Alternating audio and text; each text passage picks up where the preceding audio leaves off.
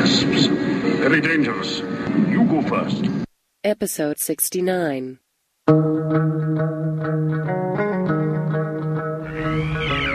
moon with the rebel base will be in range in 30 minutes. 30 minutes. Every time Catherine revved up the microwave, I'd piss my pants and forget who I was for a half hour or so. It's 30 minutes away. I'll be there in 10. I'll be there in 10. Is this a five minute argument or a full half hour? You have 30 minutes to move your car. Your car. You have 30 minutes to move your cube. Your cube. You are listening to a half hour wasted. We're easy like Sunday morning.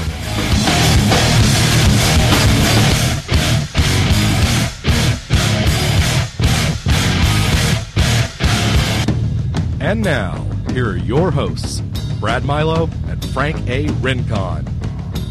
Released in 1981, directed by Steven Spielberg and starring Harrison Ford, Raiders of the Lost Ark became a quick favorite of mine. Um, budgeted at $18 million. Can you believe that, Brad? $18 million?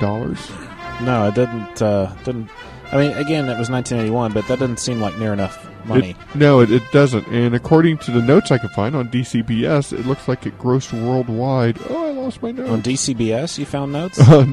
Yes, IMD. DCBS has so much wonderful On wonderful IMDb? IMDb, um, three hundred eighty-four million dollars. Welcome to the Raiders of the Lost Ark, the the long-awaited Raiders of the Lost Ark episode. Yes, we are running behind on this, uh, and due to lack of organization, especially on my part, uh, uh, it's just going to be Brad and I today. but before we go any further, let's talk about our sponsor, Brad. InStockTrades.com. Yeah, save up to thirty-five percent on trades, and over fifty bucks you get free shipping. Right? Yes, I love this website. I uh, I purchase much too much from it, actually. And you know what Brad and I used to do when we were working together is a lot of times, you know, you may not fifty dollars may be out of your budget range, but Brad and I used to split an order at times, maybe even get a third person, and uh, we used easily to order on occasion, or Randy Hunt. yeah, and, and we would get way over fifty bucks on that, and and we got our free shipping. At my new job, I got um, Todd and Uh-huh. this guy named Drew to go in on an order with me. We got fifty bucks easily. yeah, so that's something you do. Have them delivered to your job, and uh, very easy to do. They got some great stuff. In fact, their top sellers this week, the number three top seller, Daredevil trade paperback volume two, Hell to Pay. Uh huh. Um, I'm going to purchase that. I'm getting all the Daredevil stuff in trades because I um, have started following it since uh, Bendis started writing it. So I'm uh, continuing to read it. Uh, now it's in trade form that I'm reading it. Also, I'm going to pick up the. Uh, oh, that was uh, uh, cover price fifteen ninety nine. You can get it through In Stock Trades at ten dollars and seven cents Wow. quite a bargain. And because of several things, a couple of things, I'm going to get the Deadpool Classic Trade Paperback Volume 1. Normally $30 cover price in stock trades is 18.89. The the character De- De- uh, De- Deadpool and is getting a is going to have a new on, is coming back in a new ongoing series. Uh, he recently was in a arc of Wolverine Origins, and I liked what I read. I liked the character. He he's kind of crazy, Uh huh. so I think I'm going to start picking up the uh, the new Deadpool series because Daniel Way's writing it and Steve Dillon's drawing it. Cool. Who did the who does uh, Wolverine Origins? So I liked what I read, and apparently it'll be more of what I read. So I figured the Deadpool Classic Trade Paperback Volume One will be a good primer for that. Okay. Uh, go to instocktrades.com. Up to 40% off major publishers. You can track your orders online. Uh, and monthly specials up to 75% off. How can you beat that? Yeah, actually, the 75% off thing is the DCBS. In Stock Trades and DCBS, sister websites owned by the same people. Same quality. Yeah. Either one, you're not gonna you're not gonna be wasting your money going with either of these places to buy your comics. So we're going to do the indie show here, Indiana Jones. and Raiders of the Lost Ark. You know what's interesting is that when they re-released, well, not re-released, when they finally released the DVD versions of these movies, right? on the cover of the DVD, anyway, it um, was retitled Indiana Jones and the Raiders of the Lost Ark. It still, you know, when the opening titles come up in the movie itself, it still says Raiders of the Lost Ark, but they've, I guess, uh, you know, Lucas decided to market this as a franchise now. Well, I, I'm I'm sure they didn't anticipate this type of uh, reaction to it, and and Of course, so the they- second two movies had Indiana Jones in the title, so Right. you know all they had to do was just change the the uh, what do they call that? The marketing, the visual represent, the visual Right. presentation of the you know the DVDs and stuff like that. and they So- do that to the books and the comic Sure. books too. And you, you know, Brad, kind of a funny aside. I don't think I've ever told you the story. So, um, as you know, Half Hour Wasted had another incarnation. Yeah, It, it was uh, it was a video program, a video show that I used to do with some friends back we in actually Corpus talked Christi. about this. I think even in episode one, Yeah, we mentioned this. And the reason why I bring it up now is that uh, a friend and I had a two part series that was based on Indiana Jones. It was Monterey Jack and Enchilada Azul presents. Monterey Jack was the uh, Indiana Jones type. Enchilada Azul was a French scientist from Mexico, which that was my part. A French guy from Mexico. Yes. nice. and um, the uh, in our first adventure, um, we had to we had to fight uh, Doctor uh, Vandenhoefken. I can't remember. Oh, Monterey Jack and Enchilada Az- Azul in search of the pretty shiny sparkly thing. Stupid. The pretty shiny sparkly thing. Yes, and the second installment was Monterey Jack and Enchilada Azul, um, uh, fearless vampire hunters. Hilarious. and and and that one was vampires and time traveling and stuff and and uh pretty I, I was pretty proud of it and we we the second one ended with um with a little preview of what was going to happen in the third one which never got made but but uh you know we were pretty proud of it So it was actually. Did you get to wear the fedora and all that stuff? well i didn't wear the fedora i was a french guy so Oh, i you had a wore? I, I wore a beret and a hawaiian shirt kind of like kind of like today. Like- kind of like today. yes, I was kind of like I was kind of like a nice Belloq from uh Belloq. from Belloq from Return of the Jedi. But Return um, of the Jedi. God, I just can't get anything right right now. Okay, uh, Raiders. Anyway, um, you said you had some that kind of some funny or interesting tidbits about it, Brad. I just, you know, I culled some information from uh, Internet Movie Database to talk about the movie a little bit. Uh, released on June the 12th, 1981. Is this on? Yes. It was originally intended as a small, low budget picture, uh, but production costs tripled. Here it says to 22 million. Goodness. But what you said about it, 18, either way, 20 million bucks. Yeah. It seems like this movie would have cost a lot more. I wonder how much the uh, Kingdom of the Crystal Skull is. Oh my gosh, can What, only what imagine. its budget it's going to be. Of course, there's a lot of more, a lot more CG Mhm. involved nowadays, which of course skyrockets the the the price. It was 1981's biggest grossing film. Uh, opening weekend, back then on 1,078 screens, it made in one weekend it made 8.3 million dollars. Wow. And eight in uh, 1981 money, I assume that's a lot. you know, Um, yeah, accounting for inflation and stuff like that. Did you happen to see who was originally tagged to play uh, Indiana Jones? Do you have that information? Uh, I don't. You tell me. I, I Um, need to. I need to pull Tom that up. Selleck. Tom Selleck. That's right. and he was it, it was gonna happen, but CBS said no. He's in a signed contract with us to do a program called Magnum PI, and so they wouldn't release him out of that deal. So we could have had a. I think Tom Selleck would have been would have been good. It would have been interesting. Would have been a different take, but I think he would be been just as good, just as interesting.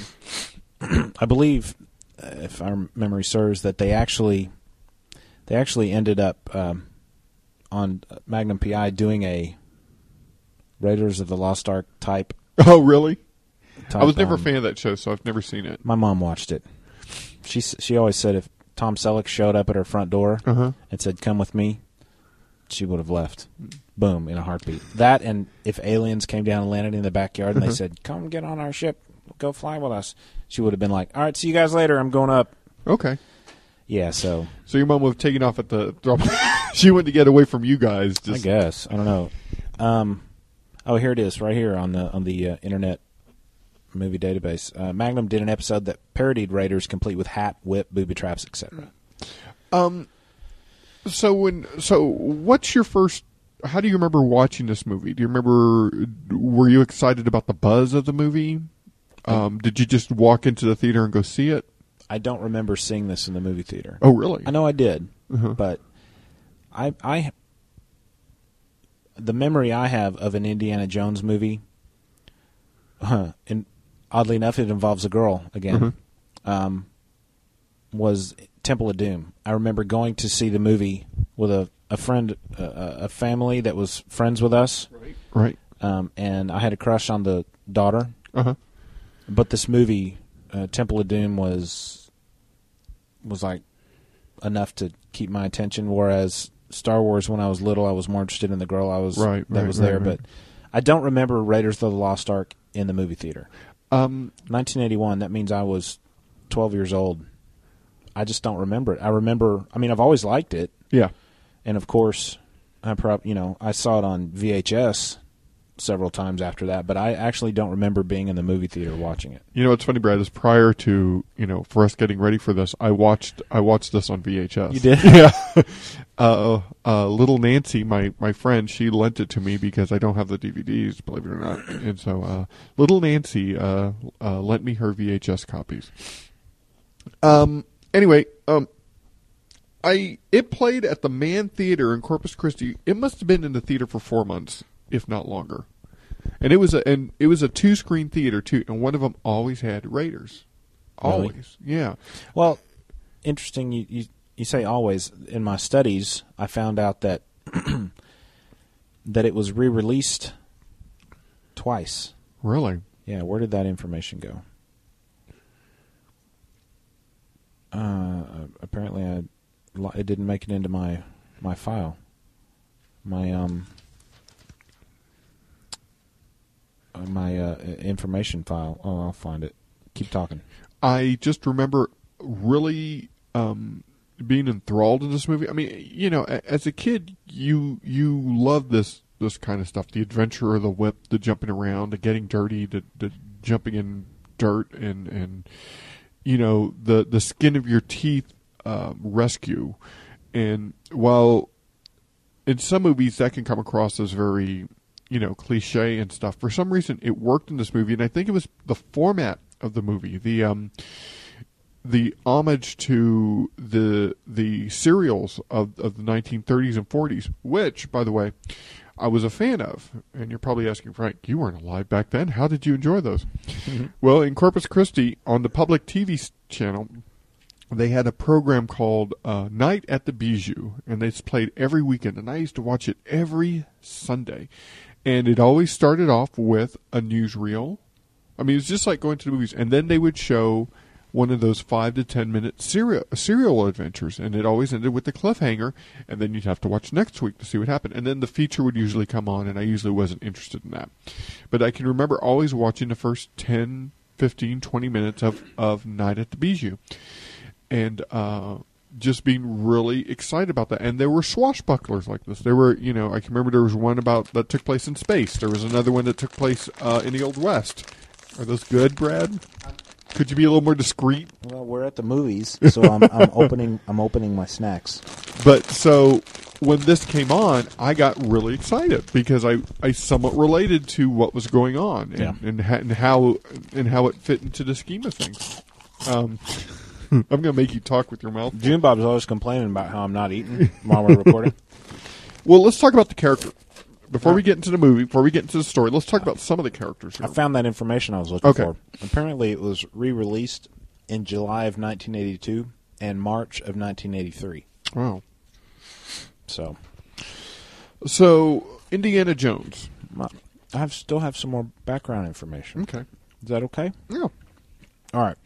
If it's not just release dates, No, we did wait a long time for the to I'm find out when sorry. it was. I don't even remember why we were talking about release dates. Um, I found a nice summary of the film. Like Okay. If I was to explain to somebody what this movie was about, Okay. the year is 1936. a professor who studies archaeology named Indiana Jones, is venturing in the jungles in South America searching for a golden statue. Unfortunately, he sets off a deadly trap. Doing so, miraculously, he escapes. Then Jones hears from a museum curator named Marcus Brody about a biblical artifact called the Ark of the Covenant, which can hold the key to humanly existence. Jones has to venture past places such as Nepal and Egypt to find this artifact. However, he will have to fight his enemy Rene Belloq and a band of Nazis in order to reach it. I mean, that's pretty basic. Yeah. You know what what this movie is about, and uh, that that sums it up nicely. He had to fight Nazis, Yeah. you and never go wrong with Nazis. I think these movies, these Indiana Jones movies, are important. But all these things he's looking for in all these movies, they're all like mystical in nature. Yeah. You know, if he was going to look for like Hitler's diary, might not be as cool. You know, Right. of course, we as human beings, you know, the unknown, the the uh, the word I'm looking for escapes me. The Supernatural. the super well maybe not so much supernatural but just the the unfamiliarity of concepts the gra- the greater than life the bigger than the human brain concepts Uh-huh. of either supernatural stuff or religion or um outer space or whatever um you know those things compared to a, book like Hitler's diary you know yeah, I, I don't think I'd go see a movie about some guy trying to find Hitler's diary, but trying to find the Ark of the Covenant. You know, it just they deal with these movies. To me, deal with with uh, larger than life uh, treasures that make it worth the trip. You know what I mean? and it's it's things that that on the surface may seem kind of ordinary, but just hold so much potential. Um, that's especially true in the last two, in in in uh, Tomb and and uh, Crusade. I mean, in Crusade, you're looking for a cup. In Tomb, you're looking for rocks. You know, Yeah. in, in this one, it's an ornate piece of of of uh, a chest. You know, but but it still has just so much potential especially as to what's in it or what's supposedly in it. But um, To put Okay. to put the this took place in 1936. To put the the world in perspective as to what these characters were experiencing at the time, here's just some things that happened in 1936. The Green Hornet radio show first was first heard on radio in Detroit. Hitler announces the manufacture of Volkswagens. oddly enough, Gone with the Wind was published. Uh, the first real TV program, which featured dancing and film on loc- a film on locomotives, uh, premiered. The real TV program, like what we would consider a tro- program. Uh, the Hoover Dam begins operation. Uh, was originally known as Boulder Dam, by the way. The first issue of Life magazine was published. Interestingly enough, when Indiana Jones gets on the plane to go to Nepal to find Marion at the beginning, the creepy German guy in the glasses was on the plane behind him. He's reading an issue of Life magazine.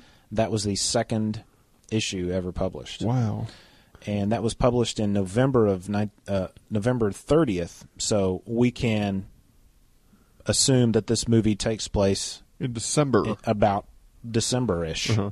of 1936. You know, that, that may be nitpicking and, and Uh-huh. kind of zero in, maybe taking some of the fun out. But Yeah. anyway, I thought that was interesting. They actually got, you know, some of the details n- right. And then uh, in 37, just as a side note, Amelia Earhart was lost over the Pacific and the Hindenburg blows up. oh wow, Yeah, so those are some of the things that are happening in history at this time. okay. All right. Um, any more? No. Okay. Um, well, let's let's kind of dive into the character. I wanted to do this show just a little differently because in, in the other ones we kind of went, you know, blow, blow by blow, scene by scene. But let's kind of talk about elements of this show Okay. or uh, elements of, of this movie that make it so special. And you got to start off with the characters first. So you have Indiana Jones. Um, you know, when we first meet him in the movie, he is this. You know, there's a lot of low angles. We're looking up at him, and, and you don't even see his face up until maybe the first couple It's minutes. very hidden it in shadows. very hidden in shadows, and you can partake from this that he's a very brave individual. Just especially with the scene with the spiders in his back, and you know that doesn't shake him and stuff like that. And he's smart too because he's not jumping into anything. He's calculating. He's thinking these things out. But then a few minutes later, he's beat by a French guy and and he's on the ground dirty. He just got run. You know, he had a wild e coy- coy- uh, wild e coyote moment, and and you know almost got run over by by a big boulder, and suddenly he's not this this perfect guy. He's a flawed individual. I mean, he's he's so much like Han Solo. You know, also played by the same character. He's just this this this smart guy who's flawed, and even somewhere in the movie he uses the line where they're trying to come up with with the plan, and he goes, you know, what do we do next? And he goes, I don't know. I'm making this up as I go, and Yeah. and you truly believe it. And this character is blessed by luck because if you think about all the things that happened to him in this movie, it is by pure luck that he gets out of them. Yeah, there is a lot of luck involved in this. Yeah, and and you know, is that because it's a blessed life? I don't know. I, you know, is it because he's he's inherently good? You know, he's he's not a you know he's he's not afraid of anything except for snakes. and the fairer sex. you know, he we the only reason I say this is because you know he starts off this music this movie real strong, the adventurer. Yes. Then we see him in the teacher role. You know, he's very knowledgeable. He's talking about what he's doing. He's mm-hmm.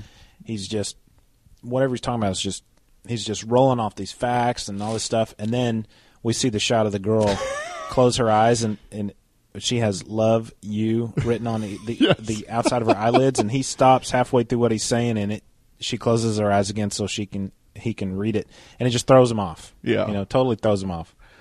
And then, of course, you know, we see him stumble a bit when Marion shows up mm-hmm. and that kind of thing. But he is flawed, yes. And and flawed in in not the best way. I mean, not the type of flaws that you can kind of go, "Oh, I understand that." I mean, he obviously took advantage of a very young Marion. I mean, that that's that's yeah, you know what? I never in this. I never really got that until the last time I watched it. Yeah, I was that- watching this last night. It never really occurred to me. She said I was a young girl. Yeah, You know, um, I didn't know any better. Makes you wonder just just what the age difference is between these two. Right. As we as we know, as people grow up, age differences matter a lot less. Yeah. Than they do, you know, when you're when you're uh, a lot younger. Like, Yeah, like- a 13 year old and a 17 year old. You know, that may be that's a big difference. yeah, but that's four years. Yeah. But a 31 year old and a 35 year old, that's nothing. Right. You know, so So, um, you know, and and and you know, Indy, I think he ha- his character is, you know, while he values knowledge, he values he values the prize, but the prize to him is is archaeological things. It's it's it's not so much money as it is you know the the thrill of finding something or being the first to find it and and and he is you know he he has an ego that, that that gets bruised throughout this movie too, and it's it's it's because of the character Belloq that that you know brings him down a notch at times, and to where Indy he's a character who is who is more hands on. You know, he goes and gets the element. He goes and does the digging. He goes out and gets the statue. Belloq always has a team do yeah, he's always got him. somebody doing the dirty work for him. Yes, yes. and it's either this team of Germans or it's Indiana Jones. You know, Uh-huh. Indiana goes and gets the the golden idol at the beginning, Uh-huh. and then Belloq takes it from him. And he even says uh, later in the later in the movie when um, when Indiana is in the well Uh-huh. of souls, and then and then he comes down. Well, let's let's You listen to that. that clip? Yeah, let's see right here. He he he make he refers to the fact that you know you're doing all the dirty work, and you know nothing. There's nothing that you can get that I can't take from you, or Right. whatever. Here it is, right here. Oh, I suppose I need to turn the volume up on this. one. Why, Dr. Jones, whatever are you doing in such a nasty place? Why don't you come on down here? I'll show you. Thank you, my friend, but I think we're all very comfortable up here. That's right, isn't it? yes, we are very comfortable up here. So once again, Jones, what was briefly yours is now mine. What a fitting end to your life's pursuits. You're about to become a permanent addition to this archaeological find. Who knows? In a thousand years, even you may be worth something. Son of a bitch. so you know he he just rubbing it in his face. Yeah. Indiana Jones, you you know do all the dirty work, and I just take it from you. And and if you think of even uh, how these two characters differ, I mean, Indiana's always dirty. He he's always you know covered in dust and stuff. But Belloq, he's usually kind of dressed very nicely in a nice linen suit, nice hat and stuff. And it seems like they're always, you know, Belloq just wants what Indiana has. That's his goal. I mean, even going down to to Marion, he Belloq wanted Marion because Indiana Jones had had a relationship with her, and now I've got to have her too. I've got to have everything you have. And it, it it's almost a sense of you kind of get the impression that there is, uh, there, like Belloq, even with all of his education, even with all his refined taste and stuff, he's still not as good of an archaeologist as Indy is. But he wants to be. But he wants to be. There's a quote here from earlier, right after they think, right after they think uh, Marion Mhm. dies in that explosion. Uh-huh. Indy's drinking at the bar or whatever, and Belloq comes up.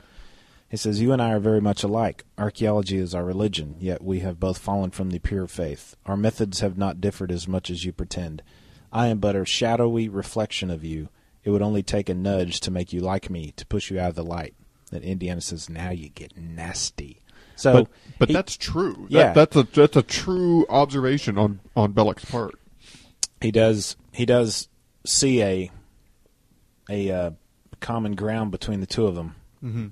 And it's almost like he wants to be like Indiana Jones, or you know, at the same time, he wants Indiana Jones to be like him. You know, like you said, to to only take a nudge to make you like me to push you out of the light. Yeah, and that nudge being, um, um, you know, g- going that extra unethical mile Right. to. I mean, because Belloq, he is he is signed up with the Nazis. He is with the. He, this is an evil organization, and There's- Indy would never do that. There's obviously a history between these two because Indiana Jones, you know, references or he, you know, when they mention Belloq, I mean, at the beginning they just know each other. You Yeah. know, when he's like, ah, there he is, and okay, here's the golden idol, whatever. Um, I was.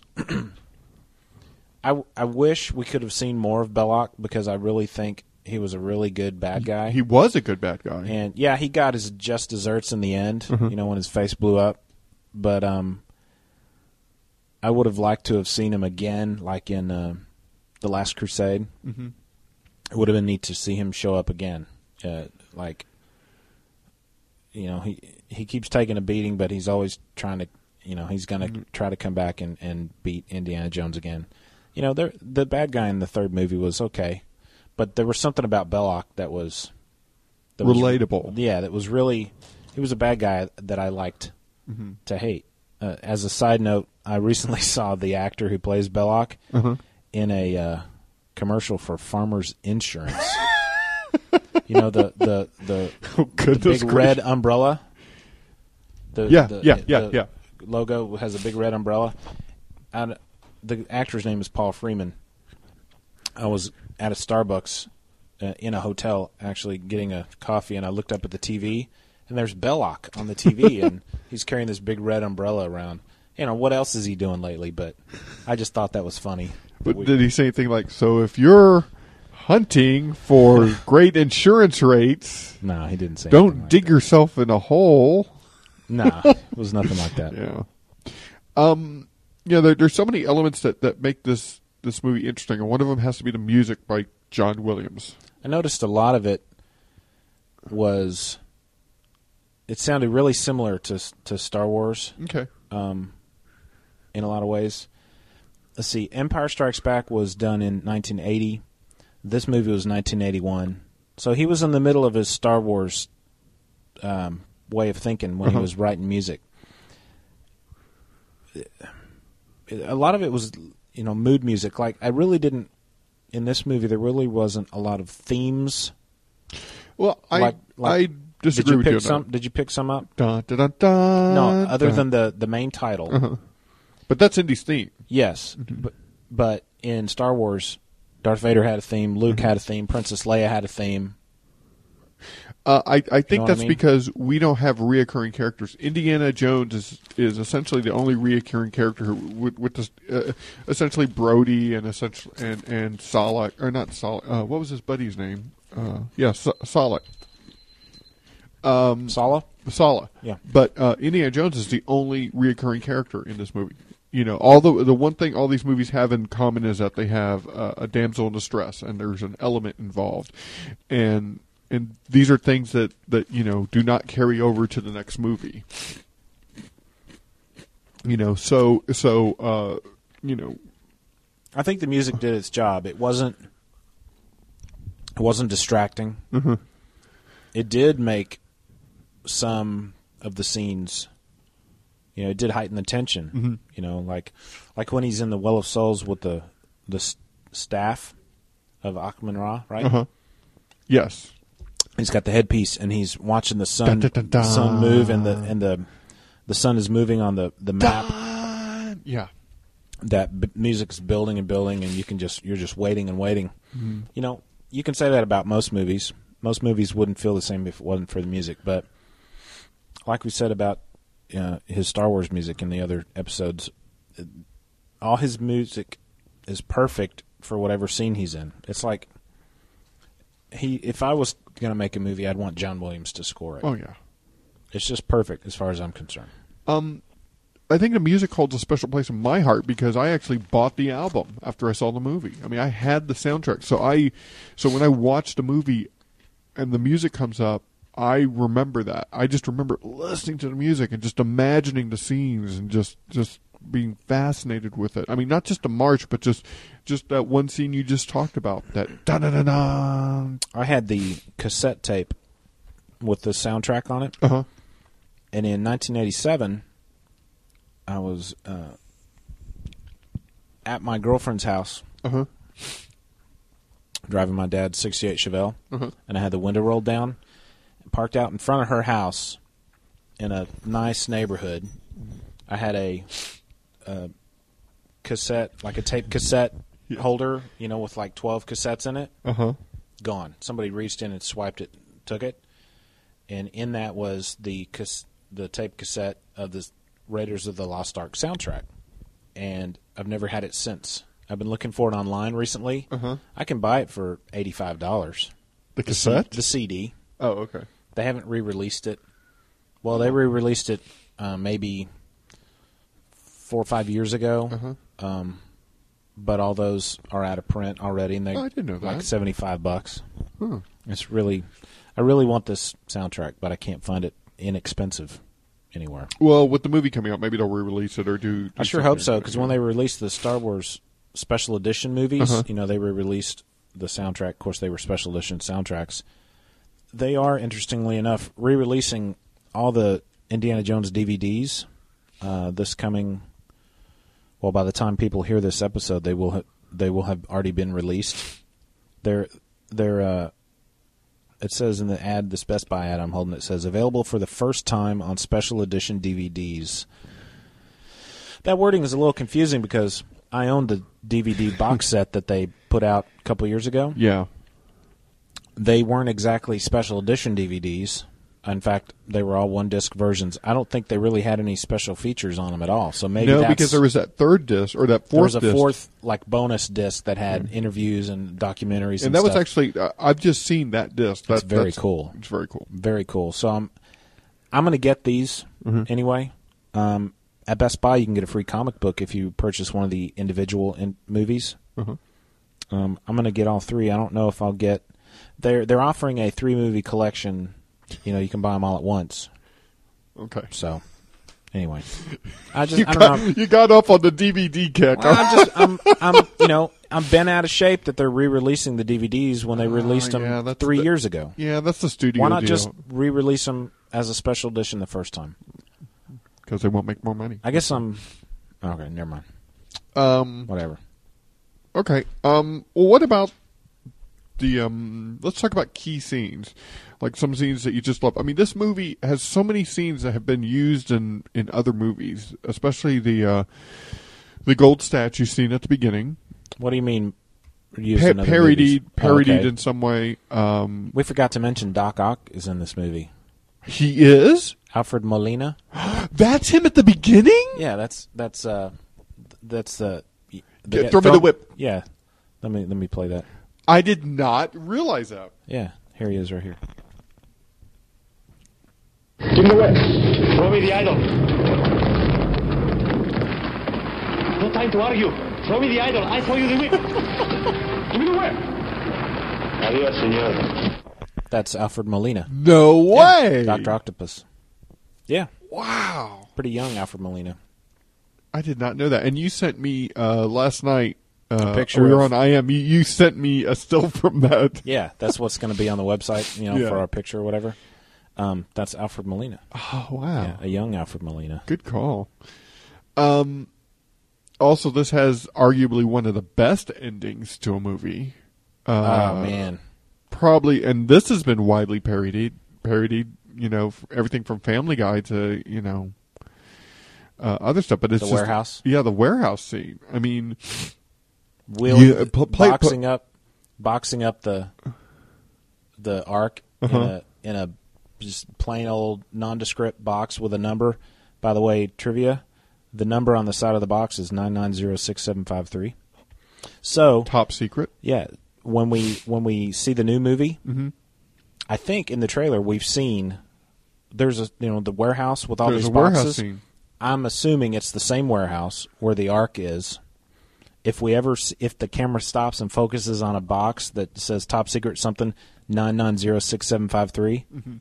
that's the ark. Yes. So I'm I'm hoping we'll see that you know, like maybe he's walking by a box or something and he stops and looks at the box and then eh, whatever and then walks off. You know. Now I know that the box made or the ark made a somewhat of a cameo in the third movie when they were underneath that, that European city and there was all Yeah. those hieroglyphics and stuff. Yeah.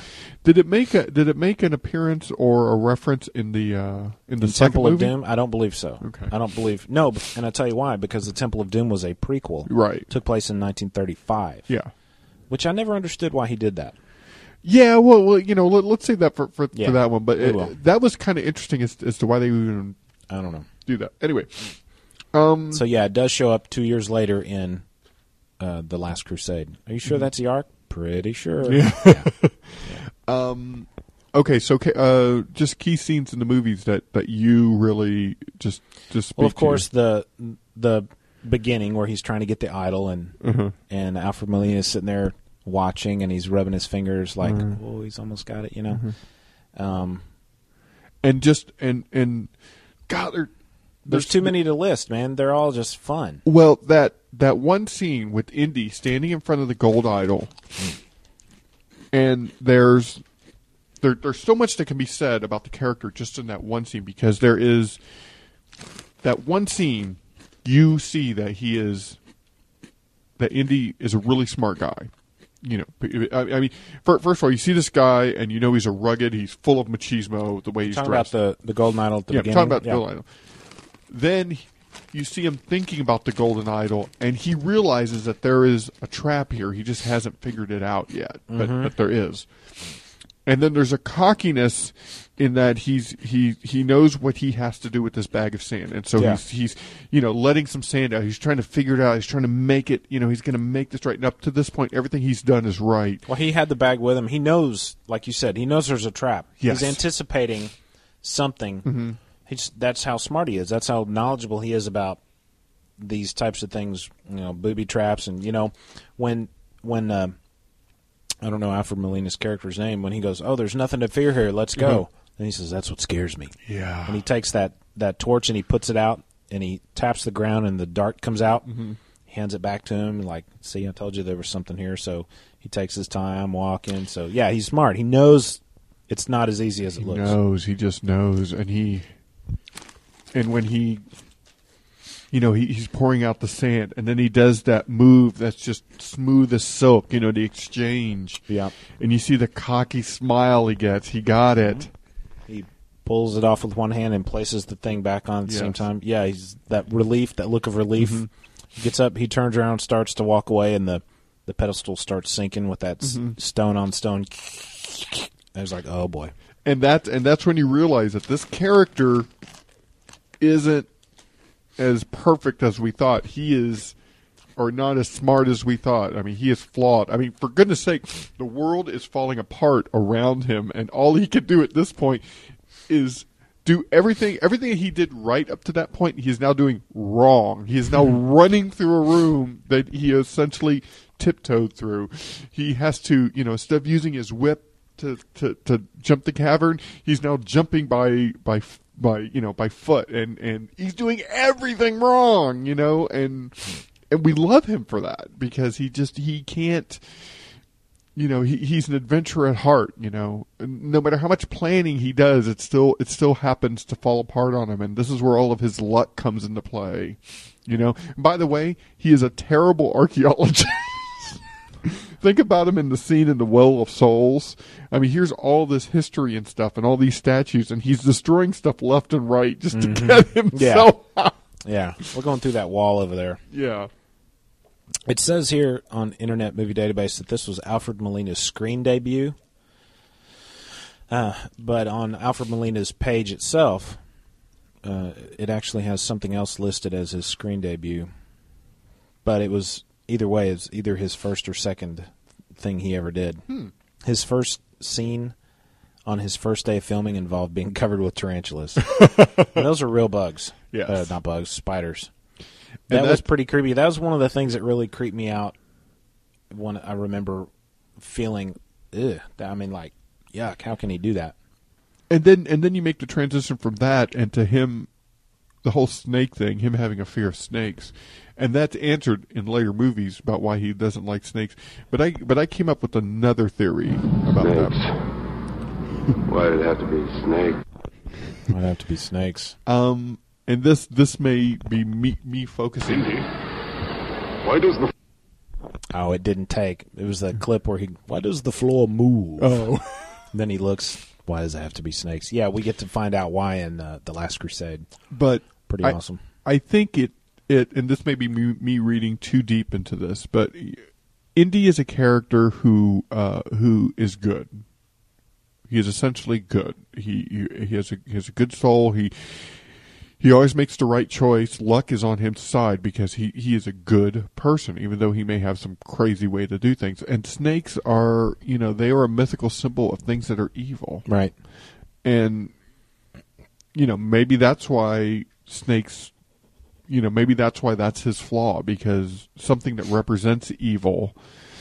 is- or it, it could be just the simple fact, like we find out in the third movie, that he falls into a big box full of them Uh-huh. as a child, and it freaks him out. Could Yeah. be simple as simple as that. It could be as simple, but sometimes I like to dig deep and, Yeah, and look into. And then, of course, in the third movie, and we'll talk about the the details of that later. But we find out how he gets the scar under Yeah. his chin. Yeah. There's so many uh, attention to detail in these movies that just really you gotta love. Yeah, just amazing. Gotta love. Um, By the way, the original name of the lead character in the script was Indiana Smith. Oh my gosh, what Yeah. a different. He changed his name to Jones on the first day of production. Wow. And the the line where he goes, "Well, I'll play it." Uh, right here. Not the man I knew ten years ago. Not the years, honey. It's the mileage. It's not the years, honey. It's the mileage. Uh, Harrison Ford ad libbed that that line. Uh, Harrison Ford's good at ad libbing. Yeah, uh, he is. You know, and that scene that you just played has one of my favorite comical moments in the movie. Oh, Uh, the mirror with the scene. mirror? and the reason why I love that scene is because so Marion's looking in a in a in a two sided mirror and she's looking at herself in a dress, and it's kind of foggy and. Indy's on the other side, Looking at himself. looking at himself, and she decides to flip the mirror over, and he gets hit underneath the chin. And wh- the reason why I love it is that you cut to the exterior of the ship, and all you hear is a muffled, Yeah. and you all know what happens. But I it's- think you can hear the beginning of the scream Mm-hmm. while the camera is still in the boat, just Mm-hmm. a split second, ah, really loud. Then it cuts to that outside. yeah, it's like way off in the distance. You can hear him, and that's just that's good comic. and it cuts back to her, and she's like, "Did you say something?" He's holding his chin. Yeah, there's some there's some really good comedy in the who wrote the screenplay for this? Uh, Lucas and he had. You could probably get to the notes better than I can. Writers George Lucas and Philip Kaufman. Yeah. Lawrence Kasdan wrote the screenplay. Right. So, by the way, um, what's his name? Oh, is it listed? I'm looking for uh, Alfred Molina's character's name. Satipo. Satipo. Okay. Satipo. Adios, Satipo. Um, which in in the closed caption he says "Adios, stupido." Does he? Maybe Yes. they, you know, they They get could have like- messed up. They get third world people to do that transcription, and you know they don't speak English, so maybe they just messed it up. Um. Okay. Was that wrong? What? Of me to say just then. I was trying to be funny. Oh no, it wasn't Okay. wrong. Um, we talked about the ending. As, uh, let me- oh, I wanted to talk about the. Uh, we, we we left off on on scenes that we liked, and one of my favorite scenes is the chalkboard scene that's early in the movie with the army intelligence. The reason why I like this is, and it was pointed out to me. You mean uh, when the guys come and, and tell them about? yeah, the ark and stuff like that. Mhm. Um, usually in in screenplays and stuff like that, there's usually a scene that's referred to as the chalkboard scene, and and that's meant to uh to help the viewer know what story's going on. And usually it's two people talking, and one person's ex- kind of explaining what's going on. And in this movie, they literally used a chalkboard to kind of explain, what the it, ark yeah. was and stuff like that. And and and that was pointed out to me in phone calls. I was like, "Oh my gosh!" And that's kind of like uh, they were kind of making fun of themselves Maybe a little bit in that scene. In in that scene, you know, using the literal chalkboard to to explain things out and stuff. But uh, I've always kind of kind of dug dug that. I always thought, "Oh, look, he's actually going to be on a chalkboard." And explain what's going on. I mean, there's a scene like that in Back to the Future too, where they talk about the timeline, Right. how the timelines get crossed out and stuff like that. It's another chalkboard scene. Did anything about this movie feel familiar to you? Any of the settings? Well, no. I mean, I can remember when I was watching it as a kid. You know, I I can remember the first time going to go see it, thinking it had something to do with Noah's Ark, just based on the Yeah. title, uh, and maybe never quite quite grasping what the Ark was until years later. You know, I guess Uh, I'm, what I'm referring to is any of the f- uh, geographical locations, the physical locales that they were in. Did any of it look familiar to you? Did you Mm. recognize anything? No. All right, this scene here. Just blow it up! Blow it back to God. All your life has been spent in pursuit of archaeological relics. Inside the ark are treasures beyond your wildest aspirations. You want to see it open as well as I. That's towards the end of the movie in a in a cavern in, in like a cavern area that I I do remember thinking that that didn't seem right for that island. Yeah. Um, what I'm getting at is um, that that scene Uh-huh. was shot in the same canyon in Tunisia where they shot R2D2 being, being zapped and stolen by the Jawas. Really? Yeah, same same location. And when I think about it, I go, "Oh yeah, that does actually look a little familiar." Mm. But I like that scene. That's another example of of Belloq and and Indiana being similar. He's like he said, "You want to see this as as much as I do." He knows exactly how to play Indiana Jones. Yeah. He knew exactly what to say to get him to not blow it up. They are similar. They're like they're like the Sentry and the Void. Oh, look at you. Oh, okay. That was a Throwing in a comic book reference. Yeah. Nice. We won't go into detail, but Um, yeah, this movie is filled with a lot of comical elements in it. We have a, a little monkey doing uh, a Heil Hitler sign. yeah, that's funny. and of course, the German feels obligated to to reciprocate, and he's like, "Wait a minute, that's a monkey. Do I really need to?" Bad dates. Bad dates. We also have um, the the romantic scene, the kissing scene on the boat, which is which is actually uh, oops, Who's calling you? my friend Larry. Is that your mom? No, my friend Larry. Sorry, and I always make it a point. I always tell Brad, turn your phone down, but Well, it's a good thing we're actually not in the movie, or. I'd be. Wait, uh, uh, hey, Larry. Hey, not much. We're actually recording my podcast right now. In fact, you're on it right now. So, uh, so how about I call you back in a bit? All right, bye. I always tell Brad, make sure your phone's turned down, and I didn't turn mine down. What'd he so. say? Um, he was pro- he's probably wanted to. I think I think there's a sporting event tonight that that they probably all want to get together and watch. Oh wow! Anyway, I'm kind of embarrassed by that. Don't Uh, be. Don't be. It's all you know. But uh, there, there was the romance scene, the um, uh, with the kiss. You Where know. doesn't it hurt? Yeah. Here, he points his elbow. Yeah. This doesn't feel too bad. Mm. Yeah. You know, as a as a kid, I'm watching that with my parents, and I'm thinking, uh, you know, why do we have to see kissing? yeah, it made me uncomfortable. You know. Yeah. And then I was recently watching this with with Ashley. Uh-huh. You know, and I'm like, eh, I wish I could just fast forward past this, but Yeah. I want to be the cool dad and not make a big deal out of it. Well, it, it's fairly innocent, but It but, is. You know. It is. But yeah.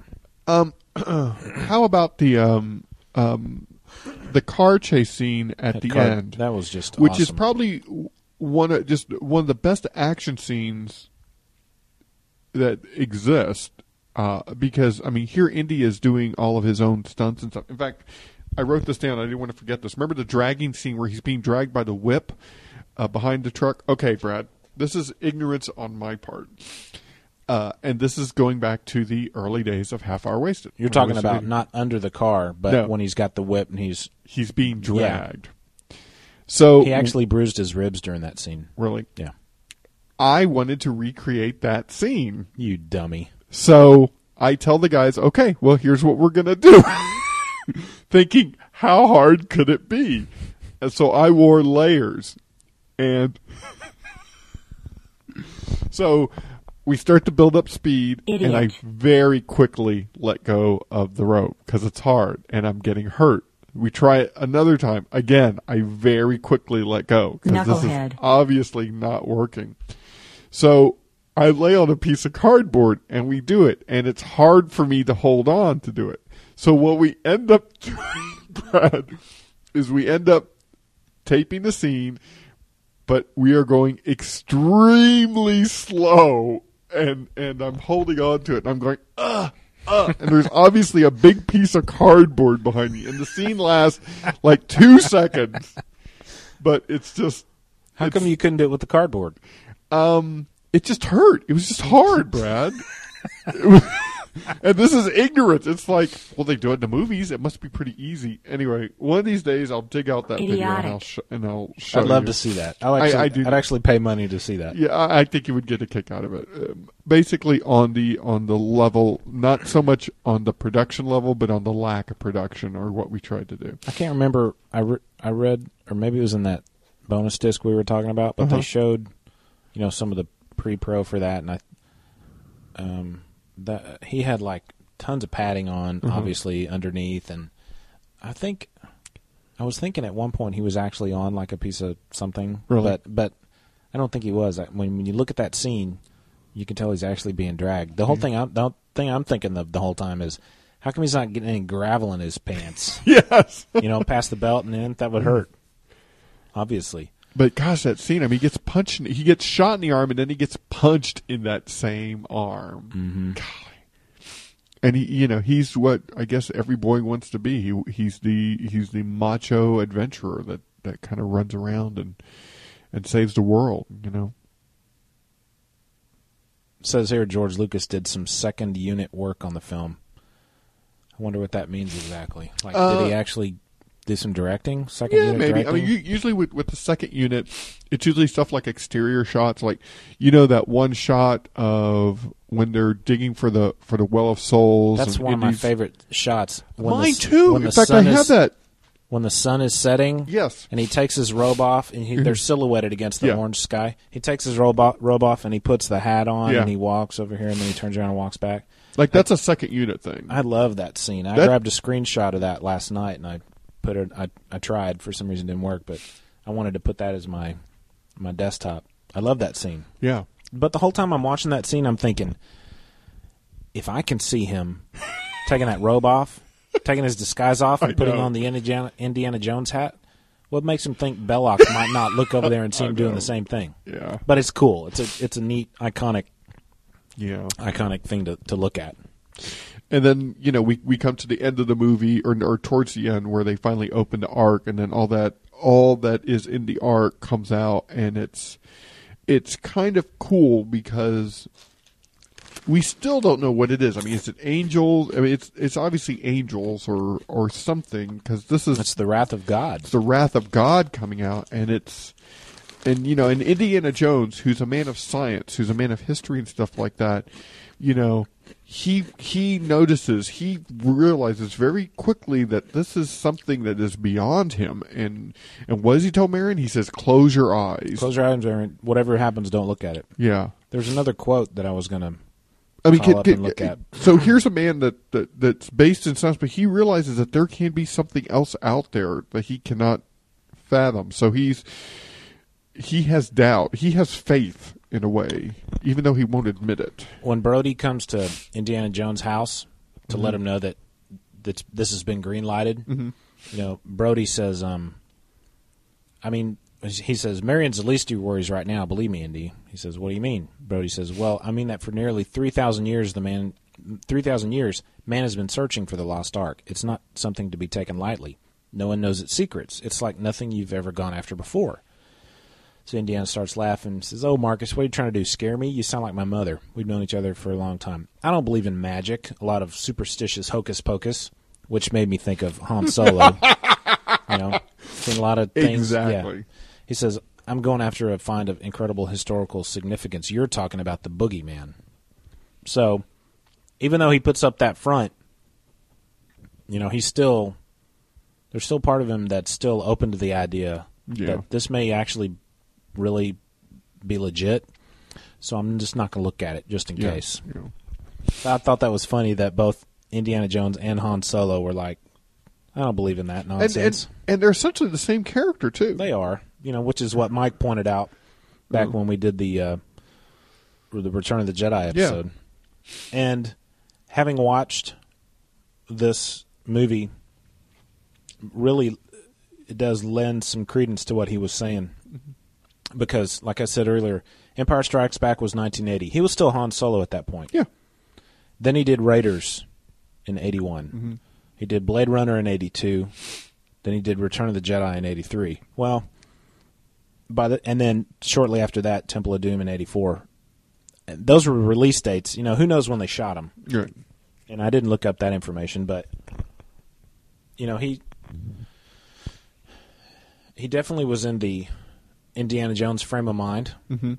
He had just come off Indiana Jones when he went back to the same type of character in Return of the Jedi, so a little bit of Indiana was still in there, you know. and I, I think it. I've heard Harrison Ford refer to. He does not think much of the um, of, of the Han Solo character. Right. He thinks that, and, and it is a smaller role too. I mean, it, it's it's it's not it's not a main role, so you can see how he he you know he he just thinks of him as, as very kind of not as deep as the Indiana Jones. I mean, in Indiana Jones, you can argue is essentially just a Han Solo movie. I mean, it, it's you know it, it's he he carries a lot of the same type of characteristics. Makes me wonder if because they are so similar, obviously he has he has an affinity for the Indiana Jones character because Mhm. we're getting another movie.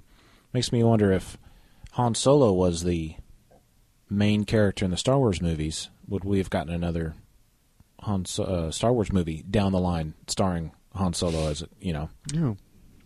I don't know, but we all, we've discussed the the deal, but behind you know him wanting Han Solo to die and all that stuff. So Okay, Brad. Well, you want to uh, you want to do rankings like where this out of the three movies where this fits for you? it's definitely the top. Definitely the top. Yeah. I mean, it, it's kind of hard hard to argue. For years, I don't think it's hard to argue at all. I mean, this is definitely top notch. Yeah. and when the, with the Indiana Jones movies, it's top notch. Um, I enjoyed the third movie, not as not as much as this one. Mm-hmm. Uh, I've seen Temple of Doom a handful of times. Mhm. I don't. I'm actually looking, not looking forward to watching it again when Really? we review it. It's not. It doesn't do much for me. You know, it, it's funny, Brad. I went through a period of time to after I saw Temple of Doom, and we'll get into this earlier, but I thought it was better than this one. Mm. And but that was a long time ago, and I do need to re-see it and, and you know focus my opinions. having uh, having been accustomed to the way movies are rated nowadays, Mhm. PG 13. Mhm. This was rated PG back in 1981 because the PG 13 rating did not exist. It, that came into being in halfway Mhm. through 1984. Um, this movie obviously would have been rated PG 13 had it been released nowadays. Um, because there's intense movie, you know, peril and Mhm. science fiction peril, and uh, the GD word happens at least twice. Yeah. I don't, I don't know that that GD word so much would have caused it to be a 13, but I think taken in context with everything, Mhm. that this probably would have been a PG 13. Yeah, I, I could see what you mean. See, see, see what you mean by that, but um, Here's some background on the PG thirteen rating, Mhm. just real quick. I'll make it. Um, I'll make it quick. Uh, in 1984, explicit violence in the PG rated films Indiana Jones and Temple of Doom and Gremlins were the quote unquote straws that broke the parents' backs. Their complaints led Hollywood figure Steven Spielberg, director of Temple of Doom, to, su- to suggest a new rating PG 14. Instead, on July 1st, 1984, uh, they introduced the PG 13 rating. So, obviously, you know, Temple of Doom had something to do with it. yeah. And when we get into that, we'll we'll talk about because there there are some pretty intense, scary scenes in it. But I, I still think, after watching it last night, that probably. Oh, and also, uh, Indiana Jones uh, says "Holy shit" in this Mhm. movie too, Yeah, under his does. breath, Yeah. and he says "son of a bitch" under his breath. So I'm thinking, taken in context as a whole, it probably would get a PG-13 nowadays. Okay. don't you think? Uh, God, Brad, Maybe it's so hard, it, it's hard for me to, to say that because I'm not on the same plane as you are being a parent. You know, I'm, I guess I'm a, a lot of single that has to do with me being a parent. Yeah, and, and I just don't pick up on, on that as as much as you do. I mean, sometimes I see things that are kind of you know like oh that's kind of weird, but mm, you know I, I'm just I'm I'm not as in tune as you are to certain certain things. I have a couple of more sound bites here. Where is it? Maybe I already played it. Oh, of course, you know, we get this. Trust me. Him saying trust me to Marion, you know, that's when Yeah. he's in the in the saloon at the beginning. Oh yeah, Trust me. I think I've gone through actually. I thought I had more sound bites. Uh, did I play this one already? Situation is totally unacceptable. Well, gentlemen, I guess that just about Yes. wraps it up. Where is the Ark? I'll keep playing it. This will be a good way to wrap it up. I thought we'd settled that. The Ark is somewhere very safe. From whom? The Ark is a source of unspeakable power, and it has to be researched. And it will be, I assure you, Dr. Brody. Dr. Jones, we have top men working on it right now. Who? Top men. I don't think we actually played that in the show. We talked about it. Oh, okay. We played it before the show, but you could tell he he he cares a lot about the artifacts. Right. He knows it's dangerous. He wants it to be taken care of. And he even says at at the end on the steps, it's like those fools. They Mhm. they don't know what they're dealing with there. You know, he's worried that he saw it firsthand. Yeah. he- he- I guess technically he didn't see it, but he experienced firsthand what would happen. You know, if this wasn't this item wasn't treated with respect. So. I like this movie. It's, it's Definitely one of my favorite. Definitely up there, top ten. You know, I I, uh, I don't think I, I'd ever get tired of watching this movie. How can you? It's just because I think mostly it it's a time before special effects became what they are now, and to where they're they're all CG oriented. I mean, Harrison Ford is doing a lot of his own stunts in this, and you know when you see a guy, you know, falling out of a truck or being dragged by a truck or you know jumping around, that's that's real. I think that's why I like the um the latest Casino Royale movie, uh, the James Bond movie, Mhm. is that a lot of the stunts that are done in those movies are just real stunts. Mhm. I mean, and, and stuff like that takes a lot of time to coordinate and stuff to where in the CG world, while it can be fascinating, there's something that you get removed from. It's it's not as impress impressive. I mean, it's like well, I mean, you know, look at the Spider-Man movies. You know, when you have the CG Spider-Man flying around New York, that's great. But when you actually see the real Spider-Man, you know, especially in that first movie, you know, running through a New York City crowd scene and, and Green Goblin's going after him. That's like that's that's real. You can grasp onto that, and that's really a guy in a suit and stuff. And and you you know, this is just old fashioned movie making. I think Steven's approaching the new movie with that same. I hope so. That there's obviously, and we've seen it in the trailer. There's obviously like those big sets with those big moving stones and the Yeah. ground sinking, and Yeah. there's obviously some CG uh, in it, but As long as it's Indiana Jones jumping over a cavern, I'm fine. he wants to make it. He wants to make it feel like the old ones felt. Yeah. You know, and they'd have to. It would have to feel like those old movies in order to work. I think. If you go in expecting, like, you know, with with the Star Wars movies, went in expecting one thing, we got something different. Mhm. Or the second Matrix movie, you know, while I liked it, I went in expecting one thing and got something else. Yeah. You know, it put some people off. If this movie doesn't feel like the old movies, it's going to put a lot of people off. Yeah. And you know, we're already hearing a bunch of a bunch of um, fans, you know, express their their concerns and stuff like that. But Well, you know, you can't put put any weight in, in speculation because we don't know. You know, and and this is what the blogosphere and stuff is all that. People love to speculate and love to make it negative, and and and you know, let's just be pleasantly surprised. I'm sure there's lots more we could have said about this first movie. Uh, we didn't even talk about the creepy guy with the glasses, the German guy. You know, pr- probably one of the neatest revelations in the movie is is the whole time they're trying to figure out how they figured out how long the staff was, Right. And then when he does the Heil Hitler scene, Yeah. and He had read- the oh my it was burned in. Yeah. Of course, he didn't have the other side, which is Yes. which is you know take this much away out of respect for whoever, Mm-hmm. whatever. And you can see in India in the in the Well of Souls, he's going up the amount, and then he comes back down a short amount. Mhm. You know, compensating for the other side of that Yes. headpiece. Just well done movie. I, I really don't have any complaints about this movie None. at all. I can't think of any. great villain, great story, great artifact, just great resolution, and it, it really lead, leads me to to wonder if they, well, if they wanted to do a franchise at all.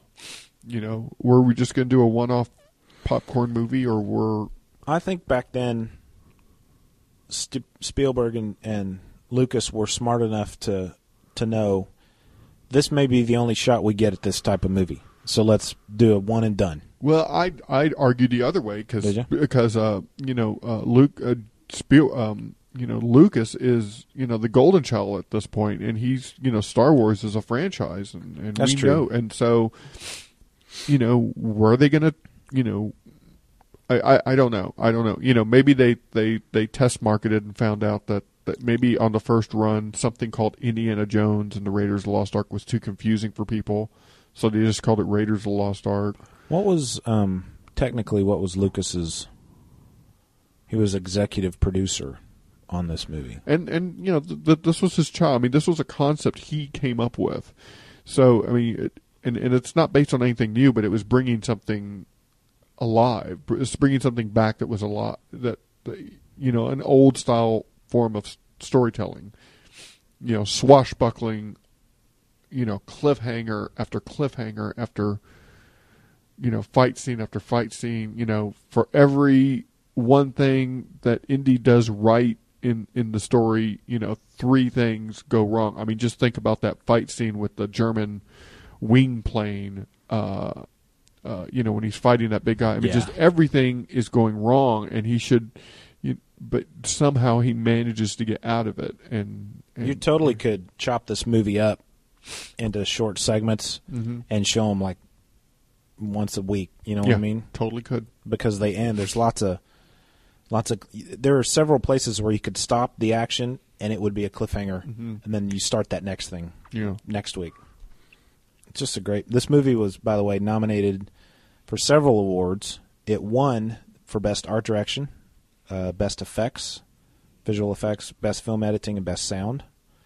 It was nominated for best cinematography, best director, best music original score, and best picture. Did it win? It didn't win those, but it, it did win the first four: art direction, best effects, film editing, and sound. And uh, Ben Burtt, which we've talked about before, Right.